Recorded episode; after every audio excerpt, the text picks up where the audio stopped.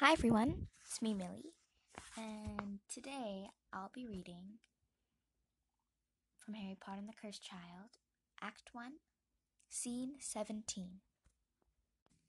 Act 1, Scene 17 Ministry of Magic Meeting Room.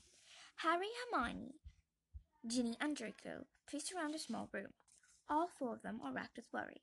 Have we searched thoroughly beside the tracks? Asked Draco. My department has searched once, and are searching again, says Harry. And the trolley witch is not able to tell us anything useful, asks Draco. The trolley witch is furious, says Hermione.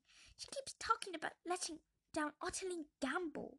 She prides herself on Hogwarts' delivery record.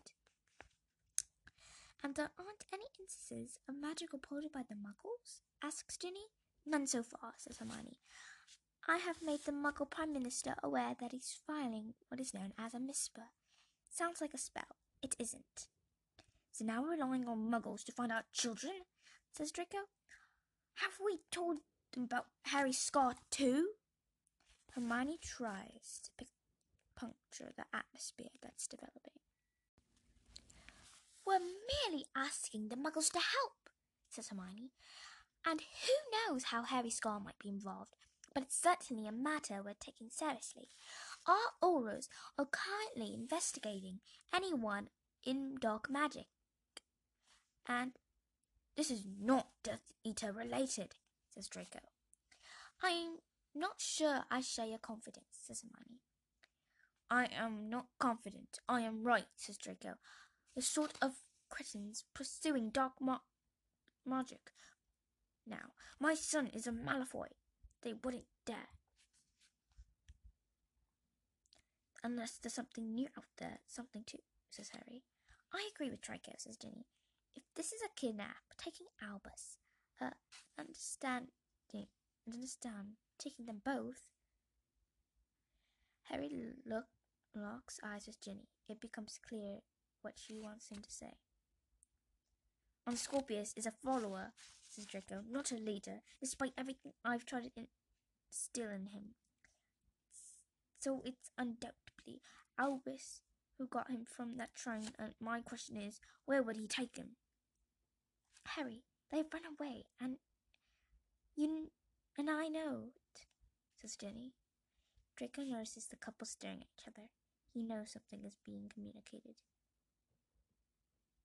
Do you know? Do you? says Draco. No, but what aren't you telling us?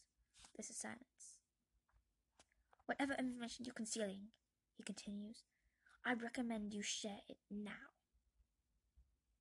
Albus and I had an argument, says Harry. The last, the day before last. And, says Draco. Harry hesitates and then makes brave eye contact with Draco. And I told him, says Harry, that there were times when I, when I wished that, that he weren't my son. There's a silence, a profoundly powerful one, and when Draco takes a dangerous step towards Harry, if anything happens to Scorpius, says Draco. Ginny steps between Draco and Harry. Don't throw around bets, Draco, she says. Please don't do that. My son is missing, Draco roars. So is mine, Ginny roars. He meets her look. There's real emotion in this room. Draco, lip curling, says, If you need gold, everything, a mouse will have. He's my sole heir. He's my only family, he says. The ministry has plenty in reserve. Thank you, Draco, says Hermione. Draco makes to leave. He stops. He looks at Harry. I don't care what you did or who you saved. You are a constant curse on my family, Harry Potter.